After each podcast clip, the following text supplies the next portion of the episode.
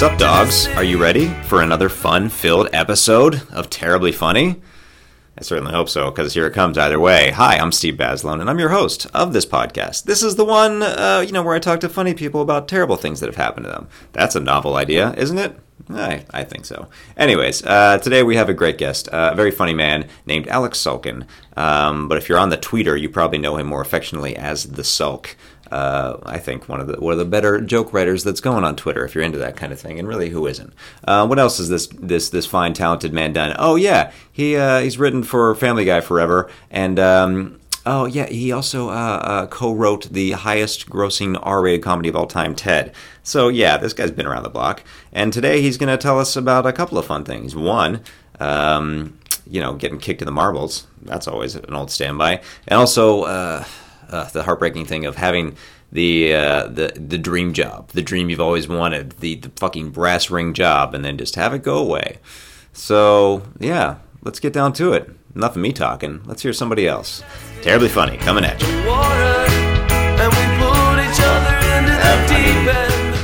This is not.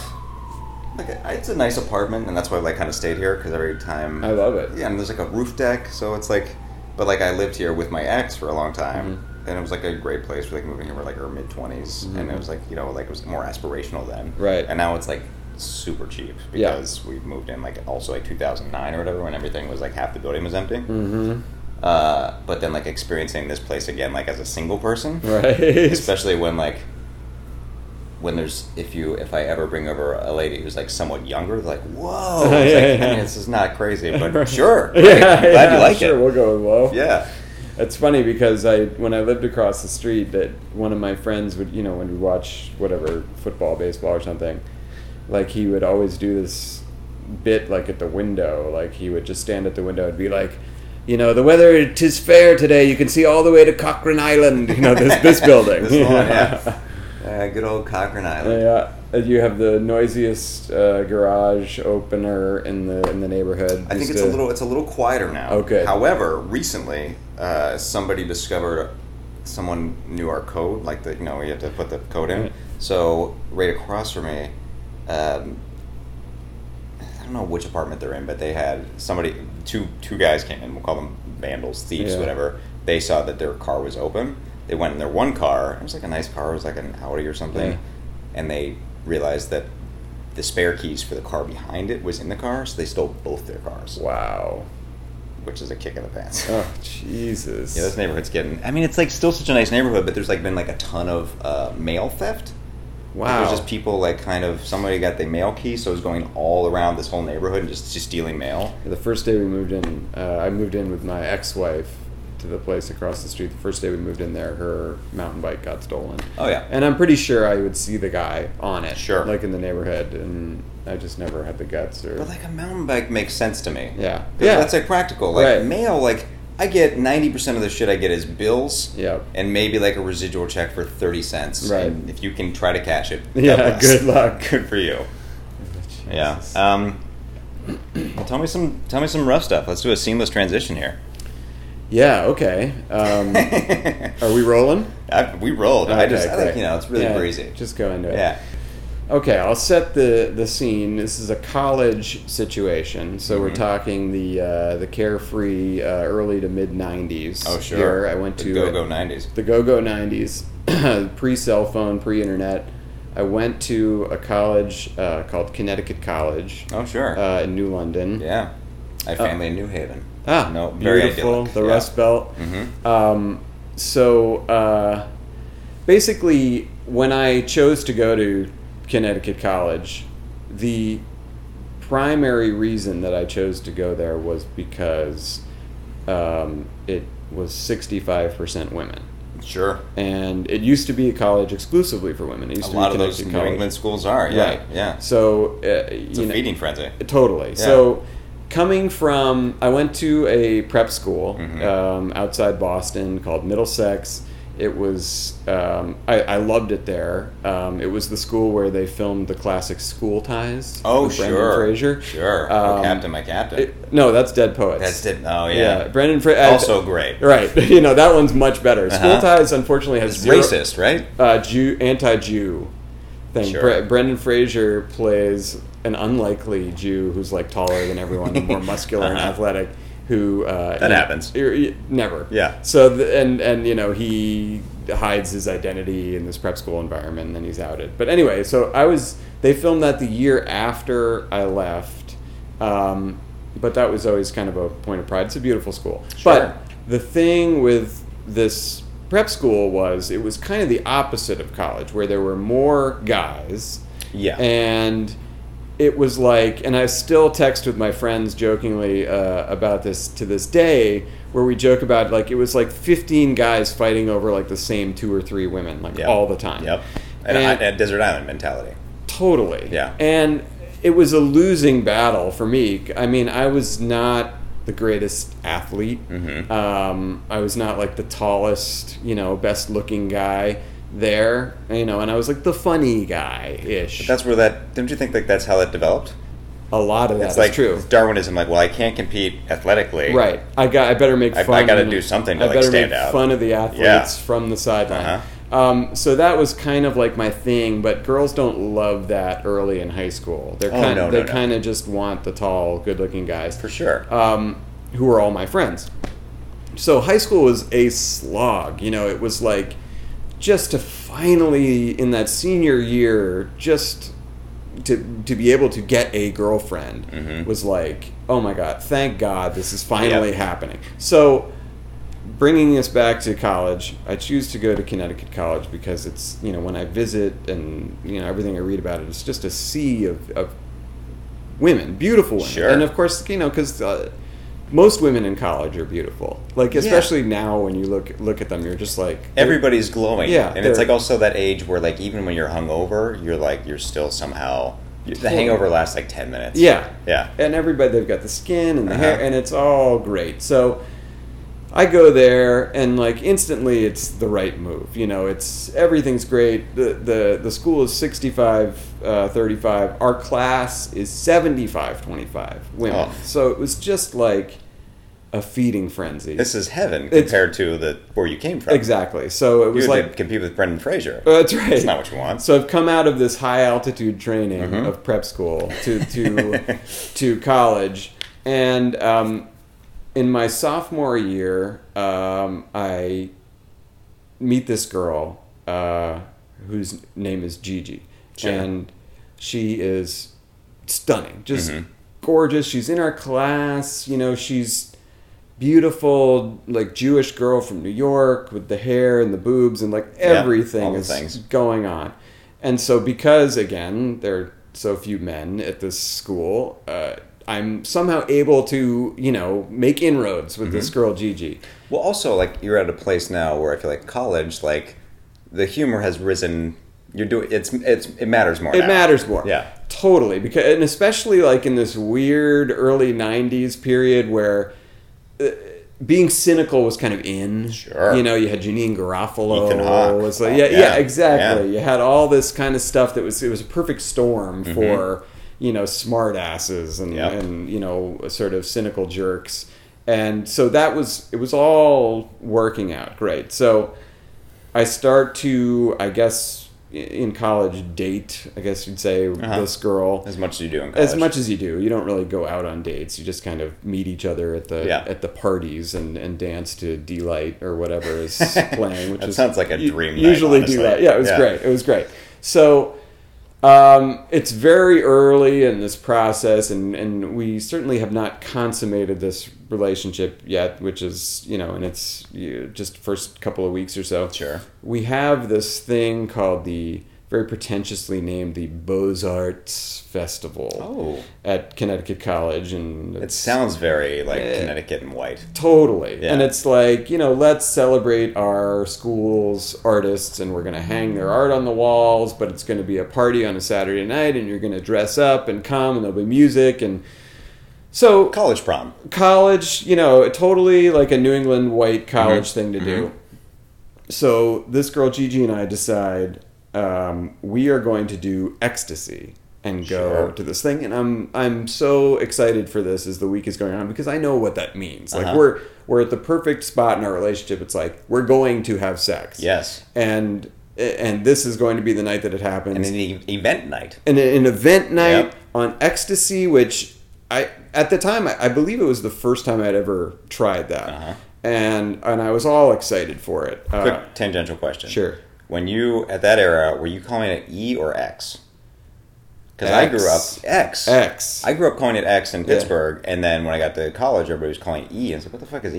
E. Oh, they had to It shorten it somehow. even even Yeah. more Yeah, these kids today crazy. Um, yeah, so X. Mm-hmm. We had had the X. We we were getting dressed up. We we take the X. We go to this ball, and it's you know the the X is whatever it is. It's making you all excited Sure. and and you know It's happy yeah. and and and we're we're at this party and you know it's like we're we're laughing, giggling, and, and dancing, and then it's like very early in the evening. We're like, let's get out of here.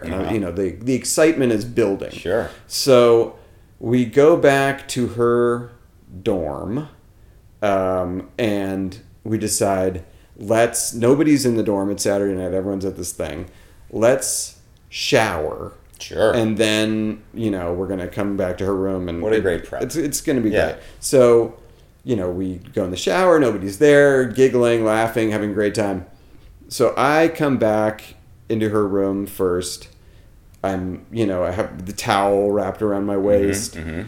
I am like, you know, looking around a room, like, what can I get ready here Sure. for what's going to happen? How can I help this out yes. even better? So one Yeah. of the things that I do is, um, Put on Deee-Lite. right, I put on some music.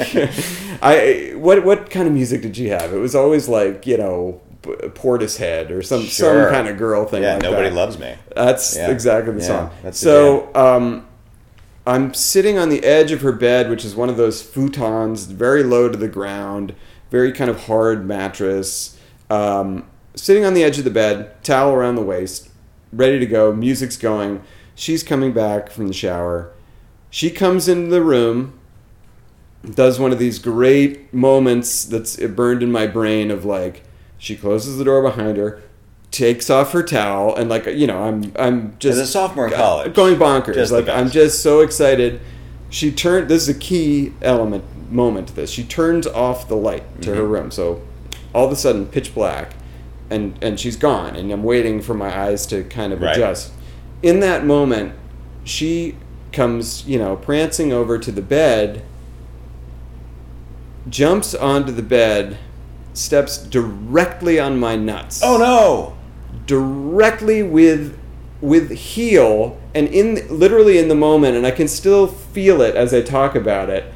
One I can feel it as one you of- about it. One of my nuts had the wherewithal to roll out and Sure. escape. Sure. Like it felt the heel, felt the felt danger, rolled out, escaped. The other nut completely squashed, Ah. and so like I, I let out a yell. You know, what what's wrong? Lights come back on. I, you know, um, it, it's that pain that you know is coming and going to get worse. It's only going to get worse. So, you know, the rest of the evening was me in the bathroom, th- threw up. Oh no! Um, sitting there, her coming in to like check on me like every few minutes. Um, and you're still like on X at the time. I am, but that Very sober. did a lot Yeah. to get it get it out of my system, and the the night was was just a wash. Oh, it no. obviously did not happen that night, and in fact, for subsequent uh, weeks, I want to say like two weeks, it it was an issue down there. There I was imagine. like you know, Did there- you go to see anybody ever? I didn't because I was in college and You're it was like, just like uh, I don't want to go to a hospital and have somebody playing with my nuts and like seems fair. potentially like you know I Mhm. heard nightmare stories of people who had to have like metal Q-tips put up their Oh, you no. know. so I don't want that but that was so that was just like a moment that was terrible that's forever stuck in my mind that was something that should have been beautiful Yeah. wonderful fantastic and memorable for a different reason but then turned into a sort of college low level tragedy um, and now uh, she's she's married with kids uh, living in New York Oh, good for her. Uh, yeah so Did, she- what, she did the made- relationship ever rebound though? it, it you know it Or did was that just kind of like a teetering moment? no, we we were together for uh, I want to say like I don't know five or six months, whatever the rest of that year was, Right. sophomore year. And then junior year, she did the junior year abroad thing. Yeah, that's and it. she was yeah, and so I realistically knew in my mind that like this probably isn't gonna last through that, but she was so uh, beautiful that she was definitely somebody that I wanted to keep it going with. Uh-huh. But when she came back, it was like too too much kind of Yeah, yeah. Too much time and, passed. and you know the college age was was when you finally got to after uh, the. I like that there was like. You refer to like your your your your your testicles as like twins. Yeah. Like the Schwarzenegger got out of the way, and Right. the was just like ah. yes, exactly, nail.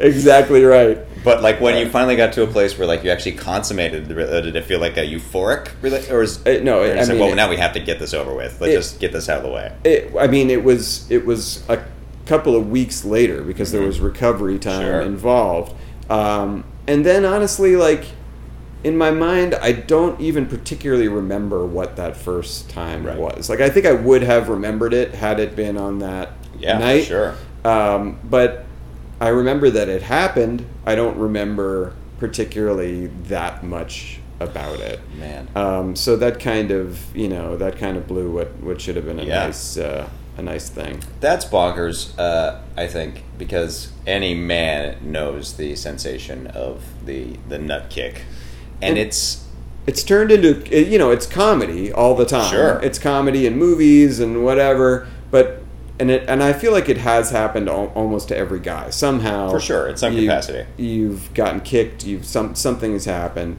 Uh, it's not in real life. It's not funny. You know. oh no, Yeah. it's awful. But like, it also is like a thing that I feel like was like such a common occurrence, like in elementary school through like high school. Somehow it happened like once a month, and your friends would laugh. Right. But like, I can't remember the last time that I've like had like really something happened that like I got uh, jostled in the nuts as an adult. I know. It doesn't happen that often. and it does not. No. there's not as much horseplay when you're when you're an adult. Yeah. um, and you, you you're kind of I think, you know, you spend a lot of your your mental effort trying to make sure stuff like that doesn't happen. Yes. Uh, Yeah. I think there's a there's an air of caution about adults where Yeah. you're kind of backing away waste Sure. first from a lot of situations. It's also, I guess, it's ingrained by such experiences as Yeah. that. Is like, You- all right, let's let's keep the lights on till we're in bed, or let's like you know gingerly approach the bed. Exactly. Yeah. Or I'm not going to be splayed out in such a fashion. Oh God, yeah, that was I- you vomited. Yeah, I vomited. That's some intense pain. And and I'm somebody who, um, when it comes to vomiting, it's something that I will fight, fight to the very end. oh, end. it's the worst. yeah, because you know some people are like I'm envious of people who are like good at it, who can just like the boot and rally it's thing. catharsis for them? right? Or or yeah, they just they're able to. It's like oh, I need to throw up. I'm gonna go throw up. For me, it's like oh Mhm. no, if I have to throw up, I will sit clenched fist Yep. for two hours and and fight it. Yes. so I don't have to. The boot and rally is so foreign to me because if I get to the place where I'm vomiting, like the next two days are a wash. Yeah, the night's over. Yeah. There's no rally. The night and the next day is over. Yeah. I'm just like a I'm in a zombie. and you know, thankfully, I don't. I don't drink to booting level. Really, No, I'm not well- good. I'm not good at drinking, so I don't That's, that's that's okay. I Yeah. feel like in terms of the things of not being good at, that's probably one that's of them. that's okay. yeah, yeah. Um, all right, so that there's your Yeah. crostini with fig paste uh, and goat cheese, um, and I, I will take a nut nut kick story all anytime. right, there you go. Uh-huh. That take that EW readers. Yeah. Um, so, uh, uh, of which I'm one, by the sure, way. sure. It's a You great know, toilet read. uh, I cannot stand Entertainment Weekly. I read it every word of it all the time. Oh yeah. Like I read uh, in anger often, you know, about the, the their, you know, their recommended. No, I'm glad they recommended you. Sure. But it feels like you know, in their on their must see list or whatever, that you'll see like. Star Wars: The Force Awakens. Yeah, It's no, like, we oh, know. Thanks, Entertainment Weekly. We for- know that it's a thing. for tipping me off to that. Yeah. Uh, and then you know, reading some desperate article trying to you know. Have you tried breathing? Right, great. I Give love it it. a shot. And thank you, Entertainment Weekly. Um, okay, so the next thing um, that I wanted to, I guess, talk about, and again, this is something that it sort of, it was just an important moment for me, and I feel like it, it spawned many good and bad things. So Okay. it was just an interesting moment. So, right out of college, uh, I was able to. Um, in college, my senior year, I had an internship at Saturday Night Live, which That's- was so you were in, you were in Connecticut College all the way through. yes, That's a trek, kind of. That's like to get the two-hour train. it's a two-hour train. So what I was able to do my senior year was alter my schedule. So I had classes Monday, Tuesday, Wednesday. Wednesday night, I'd take the train down, Oh, man. and then Thursday, Friday, Saturday, I'd work at Saturday Night Live. what a dream is like a 21 It was the greatest thing in the world. Like and this is like what 98 this is earlier. This is 95.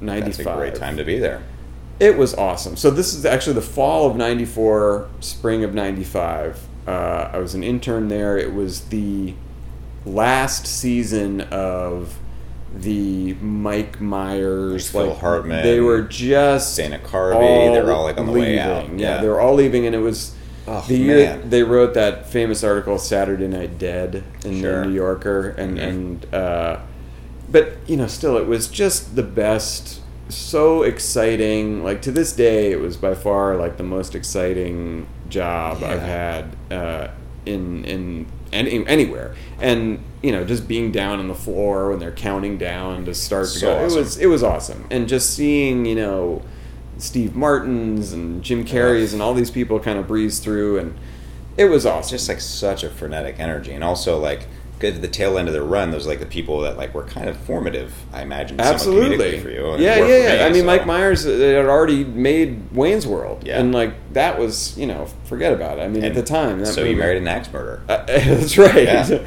Possibly a little lower on the list. maybe Um, but it, but I still know like almost every word of it. Yep, sure do. Um, uh, so then, coming out of college, I was fortunately able to turn the internship into a writer's assistant job my first year out of college. And you know, I was doing that thing. and you didn't go to harvard I know. That's So- amazing. I know. It's, That doesn't happen. I've already somehow shot this gap. Yeah. So I, I was doing that thing after my senior year of college where you travel around Europe with a couple of your Sure. college buddies. And it was on that trip that, you know, I was continuously having to like call and check in to see am I going to get this job? Am I not going to get this job? Right. And so I found out like on a payphone in like Prague or something that I, you know I got this job and I was just over the moon. I was so excited. That's And- like that's like a 22 year old dream. I'm was- in Prague. I find out I get this amazing job, Right. and then I'm still in Prague. Eh, right, exactly. So Which, by the way, since we've been talking about women, that area of the world, it's unbelievable. Eastern European women, I don't understand. Here's what I found, and it's been a while since I've been there, but there is like, you will never. See, I, I never experienced a middle aged woman.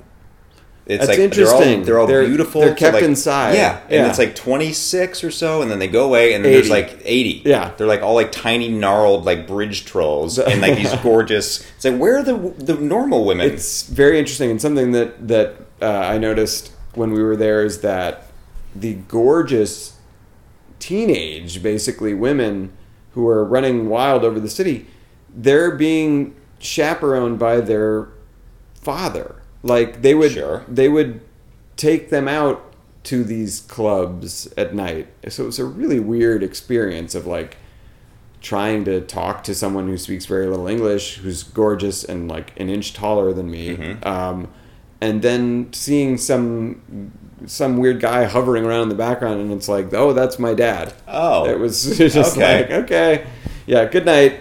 What's what's uh, check for good night? Check. rem- yep, I remember check. um, I w- remember being 19 years old and I was living in Holland for the semester, Oh. and then went to Prague for like a long weekend, and happened to be went to this club, which is like I'm not like a club guy, but there's something about traveling. Like I'll I'll check out every beautiful church when I'm traveling, but Right. don't give a shit about here. Right. I'll go to clubs when I'm traveling, and the same thing. I'm the same way. Yeah. churches. I'm Yeah. the same way. I don't know, like look at this gorgeous church. Then I go back to Boston. There's a church from 1600. I'm like. Forget it. Yeah, but like I I happened to be there on like the night of um, the biggest club in Middle Europe was having its one year anniversary, and just like stumbled into it, and it was like four le- levels of like every level had a different theme. There's like a hip hop, Middle Europe. It sounds like Middle Earth. yeah, exactly. Yeah. It was a very bizarre thing. I guess they're like not recognizing that they're Eastern Europe. Right. We're Middle Europe. Yeah, right. It was a point of pride.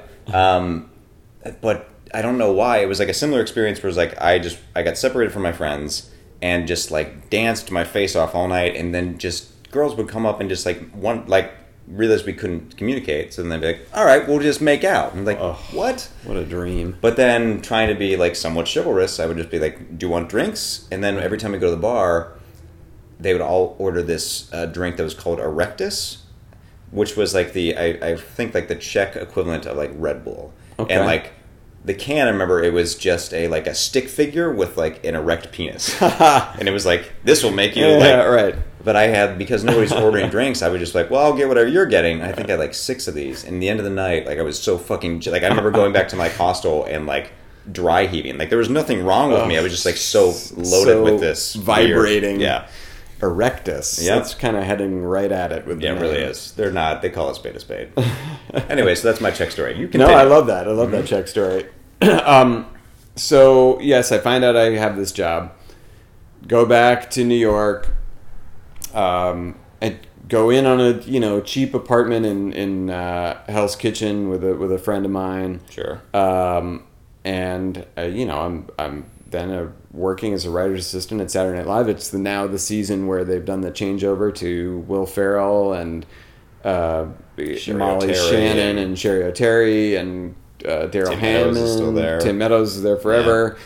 Um, and again, it's great. It's just as exciting, better. Now I'm getting paid, you know, a little bit, Yeah. not much, but uh, it's it's so much fun and uh, a great crop of new writers like Adam McKay and Mm-hmm. like all these really kind of genius guys that were that were there at the time. And so I, you know, I'm loving it, loving it, and um, then so we go through the full season and it's one of those places where to get fired from there is difficult like Right. there are you know once you're you kind of get in there they they kind of protect people and keep Sure. them there there was a a guy who did music there who literally burnt his office down uh, while passed out from smoking crack and they kept him there Okay. like you know, Yeah. they- it's tough to get fired. That old scam. right? Right. Like, oh, that's, That's just, just Joe being Joe. Exactly. I won't use his real name. We'll say Joe. It was actually Hal. Um, but so the point is, it's tough to get fired from there. So summer, it's a summer break after my first year. Uh, I get a call from one of the producers of the show, this guy named Mike Shoemaker, very nice guy. He now, uh, I think, produces uh, Seth Meyers' Sure. show. He was a really nice guy, always incredibly nice to me, smart, funny guy. Um, but you know, I, I don't know what this call is. I think it's going to be something about, hey, let's think about this for next season or start getting this ready. Gets right into the call. I'm sorry, we're going to have to let you go. And I was just You worked there a year. a year Year. devastated. Like you know, I, I listen. Was I the greatest writer's assistant? By no means. But again, uh, I felt like I was doing an okay job, Yeah. and and uh, did not see this coming at all.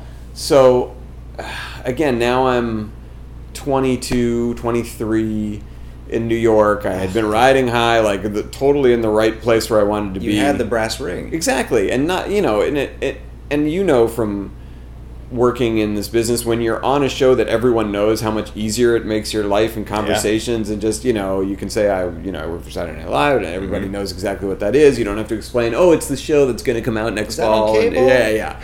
So I'm devastated, and you know there was not really a reason given for for it, but you know I can't uh, you can't fight City Hall, so I was just like so bummed out. And Did as- he give a reason? He did like- not. He did not. And and what I discovered soon after, and this is part of the story, was um, there. And this might be someone that you, know. There's uh, Regis Philbin's daughter, JJ Philbin. Sounds great. She's uh, actually a, a well-established writer now in the business. She's worked on many shows. Um, but at the time, she was simply Regis Philbin's daughter, and Right. Re- Live with Regis and Kathie Lee was like a huge show at Sure. that time. What I did not know was that just weeks prior to me being let go, Regis had brought her daughter out onto the show.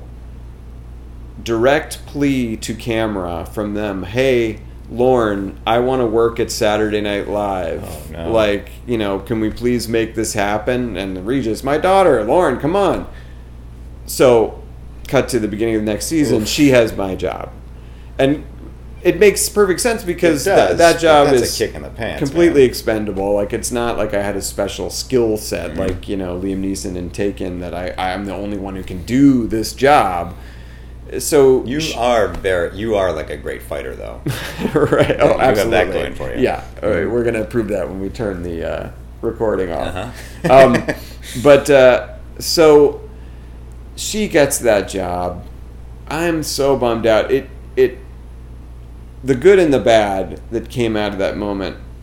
It's so interesting because it's still something that I think about a lot, even though I've had years go by since then. I've obviously been lucky enough to, you know, land on my feet and do other things. But there was a period right then where it was touch and go. It was like I had to have meetings with my parents, Right. saying like, "Listen, you know, we're going to give you a couple more years to try and figure this out. But if not, then we're talking about advertising and you know all kinds of that nightmare stuff that you Yeah. just and also just having to have that conversation just oh. feels Oh. like. Well, and my I was, par- I was, I was, I had a trajectory. I know. And and also my parents are divorced, so when they get together to Oh, have a it's all the conversation with me, it's like this is this is big. Did So you ever have to go to the place like I could use some cash, oh yeah, and that's like it, was it's the worst. You feel like I'm you because at that point you have no context. You're like I'm an adult, Right. Even though you're a fucking zygote. A you're child. like I am, I, I am making my way. Yeah. Then you have to ask for money. and You're like, Ugh. I know, I know. So that was tough. And, and to my parents' credit, you know, they were uh, generous with with that kind of stuff and uh, and relatively understanding. But once the Saturday Night Live thing ended, you know, they were like, okay, well, he's had his chance, and now Mhm. it's time for him to start thinking about going into the shoe business or whatever the hell it was Yeah. going to be. And so at that exact moment, I have a very good friend who maybe you know named John Viener. Sure. Uh, yeah, we went to high school together, and uh, he was actually fired from a different job on the very same day that I Oh, was fired from Saturday Night. Live. Right. So Yeah. this is now the um, the summer of '96 was when that was. The summer of firing. The summer of firing, the summer of the uh, Richard Jewell Yeah, bomb. uh, or no, no, was that '92? That was uh, Atlanta '96. 96, okay. Yeah, '92 was Barcelona. Ah, wow. no pain, no Spain. you have a I was a big Olymp- swimmer, so I remember Ah. that's when I had all the shirts that said like "No pain, no Spain." Nice. And I was like, maybe someday. No, I'm like a five nine. I'm an athlete. Um, well, you have a good Olympic memory. So yes, Sure. that was the Atlanta bombing summer, and uh, so my friend John Viener and I were fired on the same day, and we said, then we said, okay, you know what? In a rare moment of motivation, we said, let's we'll give ourselves three weeks, and three weeks from today, we're gonna do stand up. We Oh, never, wow. we had not done it before. Said we're gonna do stand up three weeks from today. Let's take three weeks. You know, separately, we'll write Are you just gonna go to like open night at like the comedy store or something like that? Yeah, we went to rather. We went to um, boy, it was a terrible place way uptown that was near like Columbia. It was down in the basement. Oh Um, yeah, yeah, I forget place? what it was called. I've been to that place once or twice. Back Yeah, it was awful. It was run by some terrible guy named Mitch who who like tries to get you to sign up for his comedy course. Sounds, sounds about right. Uh, we both did it on the same day. You know, I, I remember some of a lot of my jokes were Olympics based Sure. back then. Very topical. Uh, yeah, Yeah. um, about being uh, because I'm Jewish. It was you know, what would the Jewish Olympics be like? Yes. The the Oiga vault. Yeah. The shot put that down. you know, it was just terrible. But but strong But concept, like yeah. you know, we're coming out of the gate. Sure. Um, so Like you haven't used those on Twitter. right. I should. Actually, Yeah. Mm-hmm. I should go back to that. Um, so that spawned like two to three years of doing stand up basically every day, sometimes multiple times uh, per day. It sounds like y- you've done stand up. I did it once. Once? in Boston. Okay, well, but you know all the clubs somehow. I mean, I well, uh, I have one of my best friends, this guy Dan Levy, Mhm. and he was. He was like one. I met him like the first day of college, and he had already been like performing since he was like sixteen. wow. And like he just like in my mind, it like it was like I was like at 18, 19, he's like I'm already too late, man. Like, Right. look how much passion and fire he's already been doing it for three years. Like I'm so far far behind the curve. Right. So I, like had the guts to do it once, and I think like Dick's vault and Bo- like that downstairs. Uh, was it In Boston? Yeah, it was like right on um, uh, on Boylston, and it was Okay. like downstairs. Anyways, it doesn't matter. I did it once, like five minutes, and it was it was garbage because I was also like 20, 20 years old and had no concept of like how to. I knew it was funny, but I couldn't like craft a joke. Anyways, So, it, what the good that came out of that was starting stand up. It you know obviously it was terrible when I started. I never really got good at stand up, but what it did help was with writing jokes. sure. I feel like I do not have the energy or persona to be a good stand up. You know, like all the great stand ups It's such a have grind. a level of energy. Even people that seem like they don't have energy on stage have a character. Like even somebody like Jim Gaffigan, who is a fantastic stand up. Sure. And he doesn't seem like he has a lot of energy on stage, but if you watch him, he has such you know, he'll do seven minutes on water. You know, he, mm-hmm. he's so brilliantly like simple with his stand up. Super concise. And he was somebody who, okay, back in 96, 97, he was not a the household name that I, he is today. And he was somebody who was in, would work the same clubs that I did, but he was like, you know, way ahead. He was like going from the AAA system to the major leagues Right, where right. I was in the Cape League. He's getting called to the big show. Exactly. Yeah. But it was such a joy getting to watch him like develop his strongest bits that, you know, some of them he still still uses, but so that was really great a great you know thing that came out of it was was writing more doing stand up meeting a lot of these people that i ultimately became friends with but the downside of it and something where like deep inside of me i still get upset about that moment is that it's like the path of your life okay Right. so now i'm in this place where you know, I've written for Family Guy for a long time.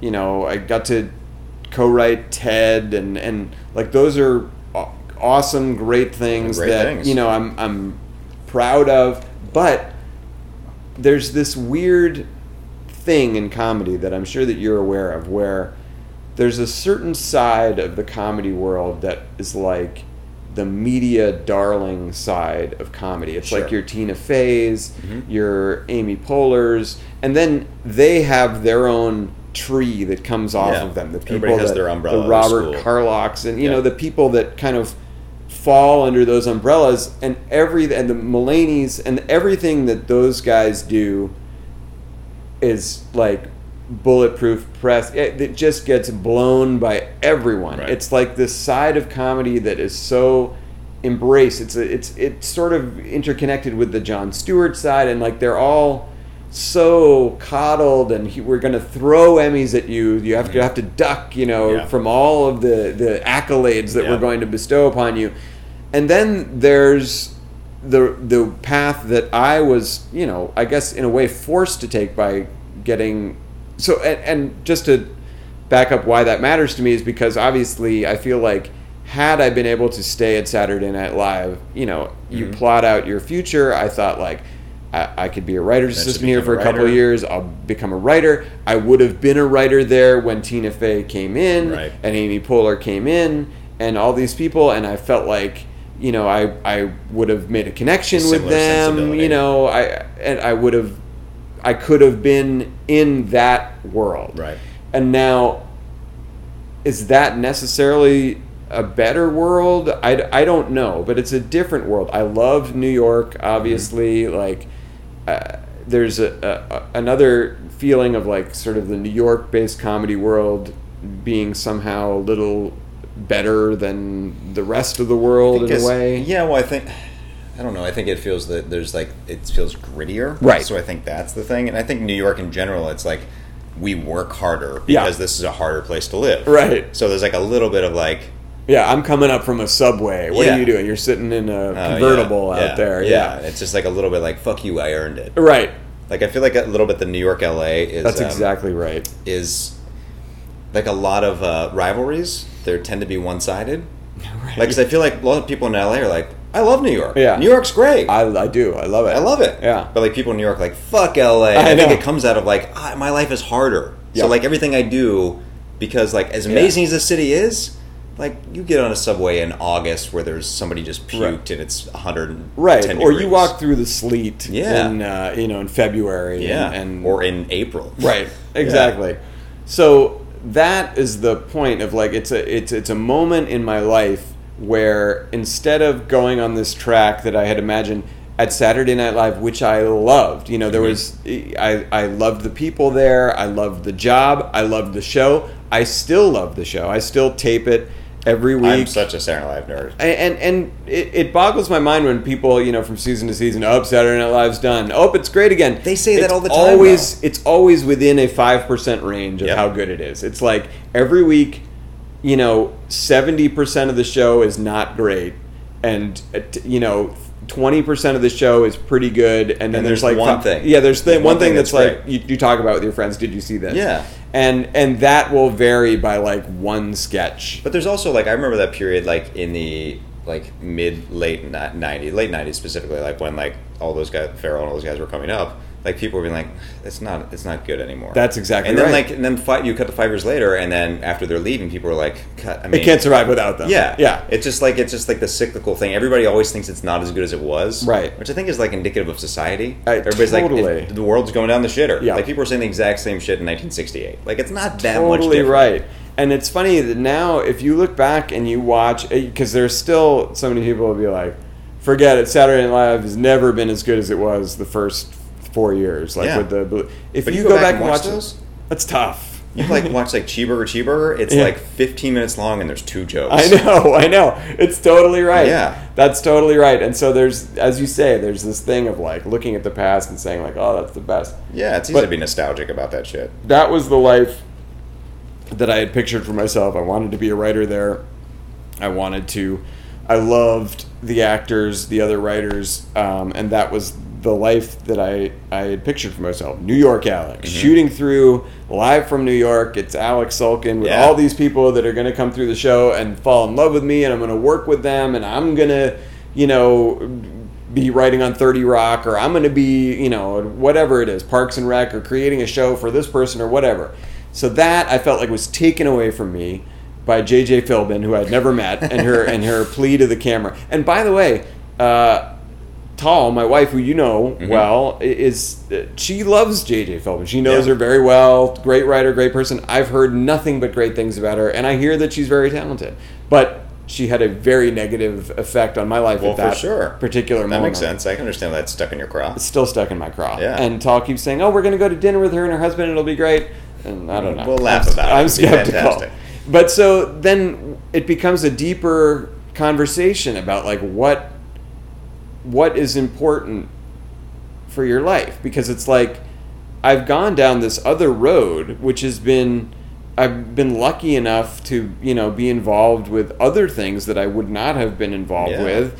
And But- f- rewarding things. rewarding large, yeah. things you know rewarding things you know financially and and and uh, you know emotionally and and there have been a, a lot of good things on this road but it's just a different you know the Seth MacFarlane world as as literally and figuratively rich as it is has a stigma to it uh, in places like Entertainment Weekly or you know just possibly the press in general where they kind of turn their nose up at it you know like the New Right. York world in a way kind of looks at, at, at Seth and, and and a lot of the things that he does as like you know juvenile. juvenile and you know there was at first he had to fight a lot of like rip off uh, you know stuff with the simpsons and you know the simpsons were the greatest thing ever and family guy was this cheap knockoff and then you know when family guy was lucky enough fortunate enough to stick around and had enough fans and then it became a different kind of tact of as you said ju- it's juvenile Right. and like when he hosted the oscars he took a lot of shit and and so in that world, there's this weird feeling like, hey, I'm not so different than these guys over Right. here What's the distinction? who everybody's, you know, hanging gold medals around their necks Right. for everything they do. And then, you know, I, I was knocked onto a path where, uh, like, I'm I'm over on this Seth MacFarlane side, who you know, who I love and who's been great to me, and I, who I think is an incredibly funny guy and talented guy. amazingly guy. talented. Uh, uh, but I just, it's just a weird thing to think about in the middle of Well, the night. do you, know? think? Do you think? Um, this was like the the point where like the two paths in the forest diverged, right? So like you Right. think that is a little bit indicative of human nature, or just like you, like regardless what have happened, that at some point you'd be questioning about like, what if I had gone this direction? Right. You think there would ever be like a point like because you were like you've done like a like by like most people like you're an aspirational person, right? and that's a weird Isn't that a weird It is though? weird It is. Yeah. it's it's a strange thing and and and i've thought of that point too and it's it's it's weird because yes if i were me back at eight you know when we're when we were like 20 and Yeah. we would hear about people who were writing tv shows or writing for movies or, or whatever and we'd look at them and we'd think either like oh my god i want to have i want to do what that guy does or that guy's an asshole like Yep. i could totally do what he does and now we're like weirdly those people Uh-huh. where like people will look at us or or look at us on IMDb or whatever and say, "Oh my god, this asshole did this and Yep. that and that." And they'll either say, "I want to do that." This Or- guy sucks I and I, that and I hate him. Yep. Yeah, and I could do it better or look at it the stuff and be like, "I didn't like that. That was overrated. Like this guy's an asshole." Um, and we were once those people sure. pointing at other people and saying, "Look at that! Look at that asshole! I can do that."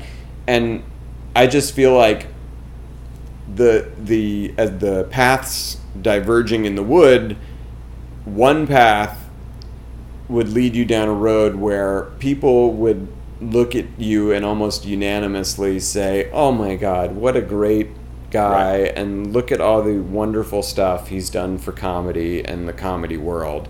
Whereas this the Seth MacFarlane side, where my path has led, has a a lot more of the people that say like, I don't like it. What an asshole. What a ripoff. Right. Fuck that guy. And at the core of, of everyone's being, you know, you want people to like you. Right. And it's it's just interesting that that particular moment I feel like pushed me down a path of more sort of unlikable Right. comedy in a weird way Yeah. You know, I.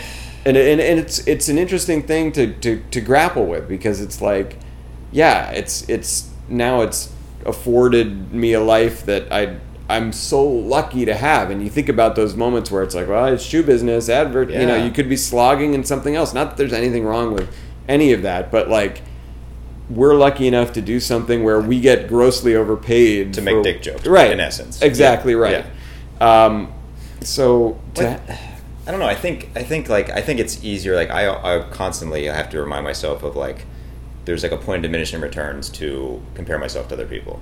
Because like I'm always gonna do that. I did that when I was 20. Mhm. I did it when I was 15. Like when I was Yep. like somebody like you know whoever got the lead in the musical. I'm like, come on, man, It's I do totally right. better. This is like fucking politics. Which I'm a musical freshman. which musical did pops to Oh, your mind Uh, well, the first one because after my sophomore year, I feel like they I, I was then cast in the lead, so Right. it was cool. Yeah. Uh, the first year there was um, singing in the rain, and the what Mar- uh, is it Marcellus, the guy like the funny guy, make him laugh, Right. Was like a nice kid, talented kid, but he was like has like this was like this is what, what I do, man, and you're Mhm. like fucking you're not making him laugh with make him laugh, Right, right. It was like mine, and I was like in the background of like you know singing, just like do I was a chorus member. Mine was Little Shop of Horrors. Oh sure, Yeah, where- be some Seymour.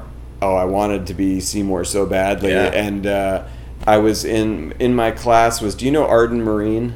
Think so. She's like she's out here. She's in the comedy world. She does a lot of stuff. She was on Mad TV for a little Okay. while, but she was in my class, and I think that we both thought like, okay, uh, you know, you'll be Audrey Mhm. and I'll be Seymour, and this is gonna be great, and we're the best, and we both got like Yeah. screwed, and we're kind of out. But I, Yeah. I relate to your musical, But I, the- but like, but I feel like that's the same thing. Like I, the same thing I did when I was 15. I'm still doing what 21, 20 years later. Mhm. Um, and I think that's always going to be the thing. But like the one thing I try to remember occasionally, which is not always helpful, Right. But just like the metric of like my success is like, would 15 year old me think what I'm doing? Would he be like cool with what I'm doing? And like honestly, like I don't think this is. I think my career path would have been a little. I thought I'd be like doing maybe more performing, like I was like then. But like I'm still fucking happy. Like as long as that guy's happy, I'm doing okay. That's so true. I need to. I need to come to grips with that. Oh, a I don't. I don't do it well. I just Yeah. try to remember. right. It's like not the thing that I do often. but- Yeah, no, I definitely the the version of me that that was not you know making any money doing comedy would be so thrilled that I Right. would ever got a, any kind of paycheck to do any of this Yeah. stuff.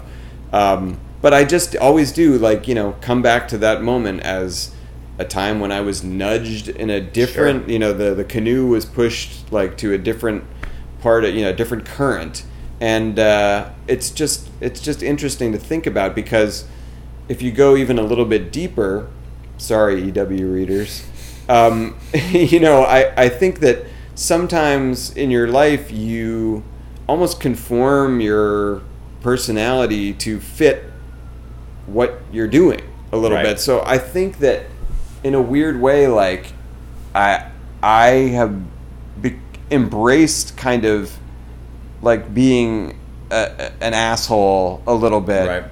because of the sort of being in the Seth MacFarlane camp of kind of always being on the defensive from people like Right. firing stuff at you like you know oh this is you, you know you guys ripped off the Simpsons or this comedy is juvenile or like you know this is beneath us You're just doing callbacks, and they're just servicing jokes. right exactly The jokes are really funny. well, and that's that's the thing that, that bothers me too, at a, in, a, on a gut level, is like, you know, obviously Thirty Rock is a show that's showered with accolades, and and and Tina Fey has made no secret about kind of not being a fan of of Family Guy and Seth MacFarlane, but that show follows a very similar structure to Family Guy. They do absurd cutaways to Yeah, that show, you know that to- show is like a live cartoon. Right. I think it's a really smart one, but it's Exactly. Um, and so that sort of bugs me. But it, to, to go back to the point of like, I feel like had I been on the sort of Saturday Night Live media darling track, I think that in some ways I might have been like at the core like maybe a happier, nicer Yeah. person. Um, just just because like if people are constantly sort of telling you stroking you and saying like oh my god what you're doing is so precious and so wonderful and so you know the new york times and the new yorker we're all going to say like isn't this wonderful what you're doing like I, I feel like you one would sort of become more at ease with with themselves and what they're doing as opposed to the seth macfarlane side which i definitely have a lot of confidence in in the in the comedy of it but when when it's constantly under attack and you're kind of like having to sort of fire back and say no fuck you and like Right. it's funny and shut up and eh, it it it, it sort of hardens you to Right. to the world and the press and to all that a little bit more Well, this is because we're speaking like and hypothetically. Mhm. Uh, what do you think if you had gone down that path? What do you think would have been the thing then? What do you think would have been the thing that would have like you would have felt unsatisfied by?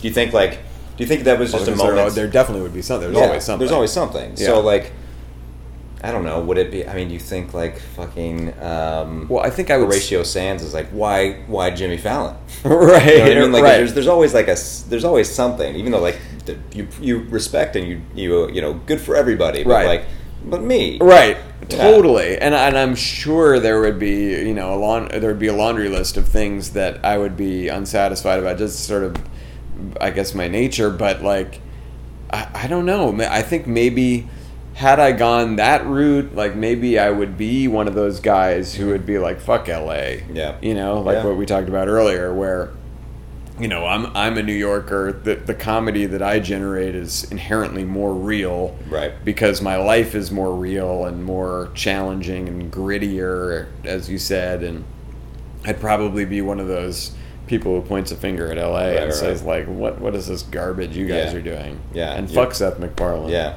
Yeah.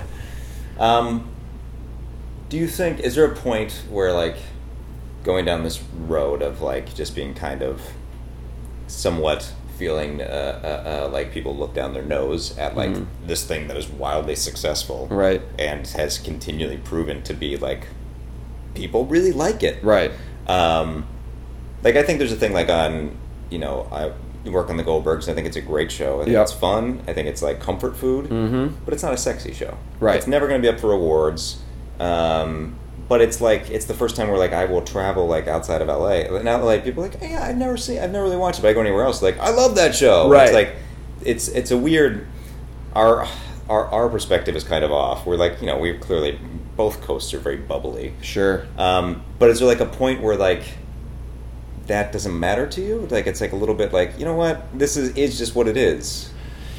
Yeah, I, you know, it's it's interesting because like like we talked about before, and I totally get what you're saying about the Goldbergs. Where like I'm sure if you traveled anywhere in the middle of the country, they'd be like, "I love that show." Yeah. Like you know, it's hilarious. It's Um, easy. I don't have to think about it. It's right. funny and there's a little bit of heart. Exactly. Yeah. Um, and and it's interesting because you know we are talking about before shows that have like instant name recognition. Well, Family Guy is one of definitely one of those shows where Sure. we get legit wa- were watching a clip of it yesterday in the room because we were talking about something and somebody like anybody seen this bit and we watched oh that's nice what the pizza the uh, salad the salad pizza Oh yeah I yeah like, yeah. this- I had never seen it. I was like this is a fucking great bit Yep, yep, yep. They had the yeah ordering. Yeah.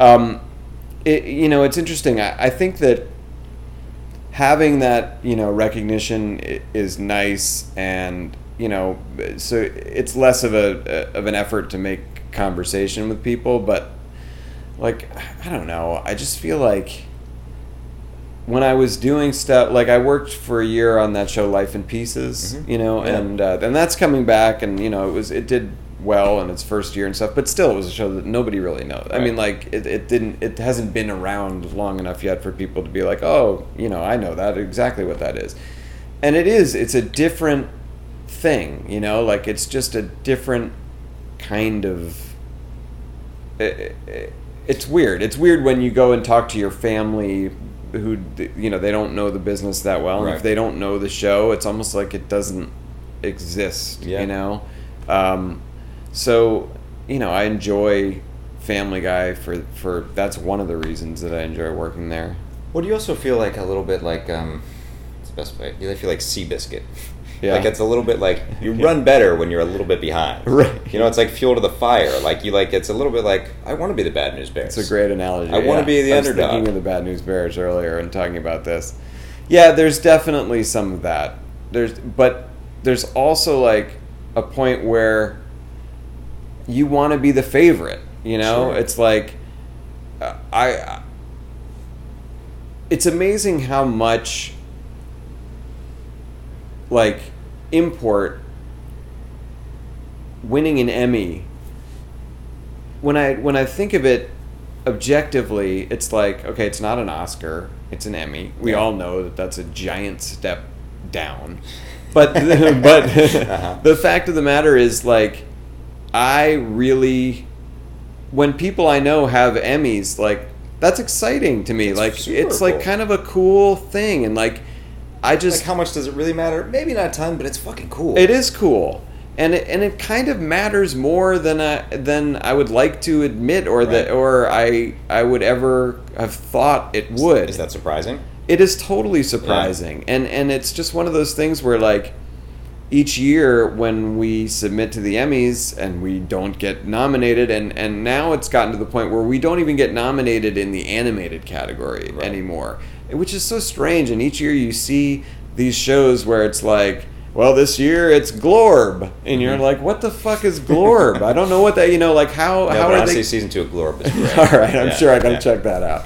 Um, but you know, it becomes a thing where, and it feeds into uh, back into what I was saying before. It's like there's a perception of Family Guy as like, yes, in a weird way we're an underdog, but in another way we're also like an overdog. It's sure. like you know, it's like uh, they're fat kings sitting on thrones. You know, like Yes. overpaid and and and you know. Well, I mean, like from like the what the TED perspective, like I don't, I mean, you probably know the, the facts more often, but wasn't it, or maybe it still is like the the highest grossing R comedy ever? Isn't that like a tacit endorsement of like we like this? Yes. So, but it- then it's like weird, like that's like fucking huge, but there's still like this one thing. I know. That I wish I just like I wish there's one other club door that the bouncer would just be like, yeah, come on in. Well, it's of course then you know the follow up to that is is there, there is twofold in a weird way. It's like Ted I think was surprising for everyone. It was a Mm-hmm. surprise to us that it did as well as it did. A great surprise, and a surprise I think to people everywhere that that they that it did well and that they enjoyed it as much as they did. But then like you follow that up with like. You know, we did Ted 2, and they're like, okay, all right, here we go. Back Yeah. down to earth. All right. Like, yeah, this is what we thought. Yeah, all right, this Icarus, flying too close to the sun. exactly. And the and the funny thing is, like, when we were writing Ted Two and filming Ted Two, like Ted Two, I think has a much more interesting plot than Ted, which really didn't have much of a plot. in terms of like uh, uh, just social commentary and Right. about like what you can and can't say and what makes a life and that's that's interesting It that's more was- heady shit It was, and like, and you know, we obviously we thought it would do better than it did, but I think that when it didn't do well, the people came out of the woodwork again to say like, okay, this is the real. The other thing was a blip. Here's the re-. so that's a way that even a, an incredibly positive thing like Ted can sort Right. of be spun into. Uh, okay, here we are back in Seth MacFarlane land of like, all right, stop beating that dead horse. well and yeah you can besmirch anything and I, I feel like i have a few friends and i used to do this um, but i feel like the longer i've been working actually being paid to do this shit Mhm. like i feel like anytime anything in television and film i don't know much about music or plays but like any i think in any artistic endeavor where anything is remotely good it's a fucking miracle because there's like so many moving pieces like I you know there's like you have a you bad more. editor or like a bad lead or just like you know i don't just like you just go down one path that like oh that story's kind of just like whatever the fuck when something is remotely good it's a miracle I totally agree. so like I find myself doing it like that movie. Like I'll look my look down my nose. Like I I could do that better, but it's like also I'm not. Right. I'm not. I'm not. Ma- I'm not putting myself out there in that way. And it's like the same thing. Like getting back to like stand up. Like I did it once. Yeah. And like it's easier for me to go to see stand ups and like ugh that guy's rough. But, Right. like, I fucking did it once and that was it. Yeah. Like it's you know it's a little bit like. I don't know. Even though like I can still be subjective and be like, well, that seems kind of shitty, but also, fuck, man, you're doing it.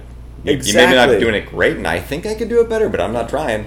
That's the thing with stand up, and, and I'm glad you brought it back to that because, like, with stand up, you know, when I'm before I did stand up and I would watch certain, let's just say, like Jeff Foxworthy, and I'd be like, Sure. this guy sucks. Like, oh my God, like, well, hacky, what the fuck? And then when I started doing stand up, I reevaluated. I'm like, this guy is great. I'm like, he knows exactly Such a clear what voice. to do to his audience. Yes, such a Mm-hmm. clear voice. He, you could you could write for days for that voice. Like sure. there's so much, you know, that's a, it's a never-ending well of, of comedy for that character, and it is a character. I'm Yeah. sure his, you know, he in real life he's a different guy than he is on Larry stage. the Cable Guy? I Yeah. mean, come on. That's such a, just a character. And- it's performance art. so then like with stand up it just totally forces you to reevaluate what you thought you're like oh my god so and so is you know such a hack and then you're like no no no this person knows exactly what they're doing like mm-hmm. I, I don't know Dane Cook personally. Like, I, you know, you hear stories of like, oh, he's a jerk, he's an asshole, or whatever. But clearly, he did something to set the college world on fire. Yeah. You know, like he's he He was able to tap into something, and that's like fucking remarkable. it's as you said and and I feel like to take your point of like it's amazing that any anything is ever good like I agree with that and and take it one step further to the the fact that, that it's it's amazing that anybody ever does anything Yes. and so when somebody like Dane Cook who comedy snobs may look their their down their noses at like he figured out how to fucking make Beatlemania with Yeah. like his just himself and and college He campuses. created like back to arena comedy. That was like a thing that wasn't really around for that like dearth of time. Mm-hmm. It was like Eddie Murphy, and then we kind of got away from that. Right. And then like somehow he and ignited then Janeane. Garofalo Yeah. spoke to twelve people, Yeah. and that was comedy for a decade. Yeah, and I feel like that's just like a thing by and large, like just that mentality, and it's I, I struggle to remind myself of it. But like when anything's just like good, I mean, like it's easy to apply it to television or arts in general, but like if I have a relationship that's good, fuck, man, that's something. That's not It's- easy. it's- Let's just like try to be a little kinder, but it's easier just like constantly like, but it could be better. I know. God, yeah, that's so true. I'm working on that now. Yeah, I We're think getting we all there. are, We're right? getting there. yeah man it's it's just hard to like I mean, it's like a dumb adage, but like the grass can always be a little bit greener. I know, I know. It's it's so interesting. Like, and and to talk about relationships with Tall, who you know, Mm-hmm. Um, it's just it's and maybe you've been through this in your relationships, like.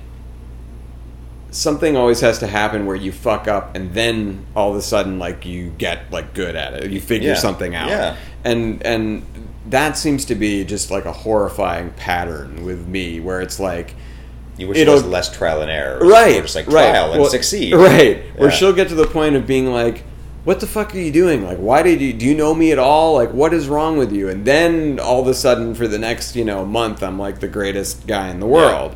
Um, it would just be nice if i could spur myself on to kind of do that stuff as opposed to having somebody say like hey idiot what's wrong with you? Yeah, but that's kind of like the the journey, right? i guess. I feel like Like, and, and that's a whole men and women thing. Well, for sure, that's Yeah. a different topic, but I think that's all applicable. Just like the fact to be more cyclical here is like the fact that you got like you had the brass ring with SNL, right? Right. And you got let go for like yeah, kind of nepotism, dumb reasons, Yep. but like who you can't do anything about it. Shit yeah happens. absolutely But like the fact that you that happened and then like you set a goal of like three weeks later, I'm going to do this other thing.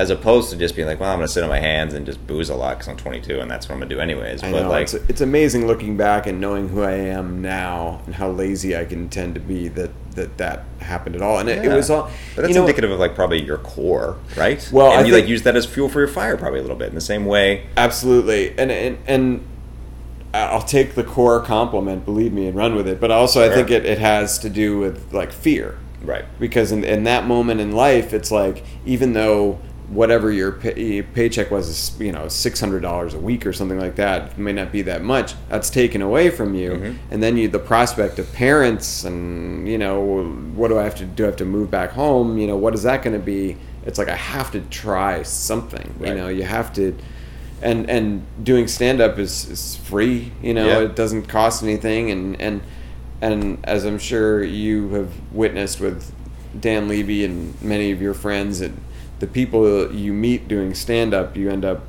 working Yeah. with over and over again and you know it turns into we're the we're the wave of people crashing onto the LA scene and and and uh, you know it's an experience that I I will treasure in as much as I felt like I sucked at it you know Yeah, but that's like, look, I am I am jealous of your sucky experience. like, you know what I mean? Like, I wish I would well have you seem like somebody who could have and would have and should have done that I I- mean especially because you're a per, you're you're a performer at heart I mean, that's what, like. I came up, but like I think it was like a little bit fear was like I, I was like a I was that was like a point where measuring myself up against other people, even people that I loved, Right. was like enough to be like, well, I can't. That's too much. This is like such a vocation, and for me, like I don't know if I have that passion, and also like I'm behind. It was just like setting like these. but even at 18 you were saying I know, that, but I was like which you would have been way ahead way ahead. Yeah. But like, you know, it's just easy to always like talk yourself out of something or to like create enemies or create obstacles. Do you ever think about doing it now?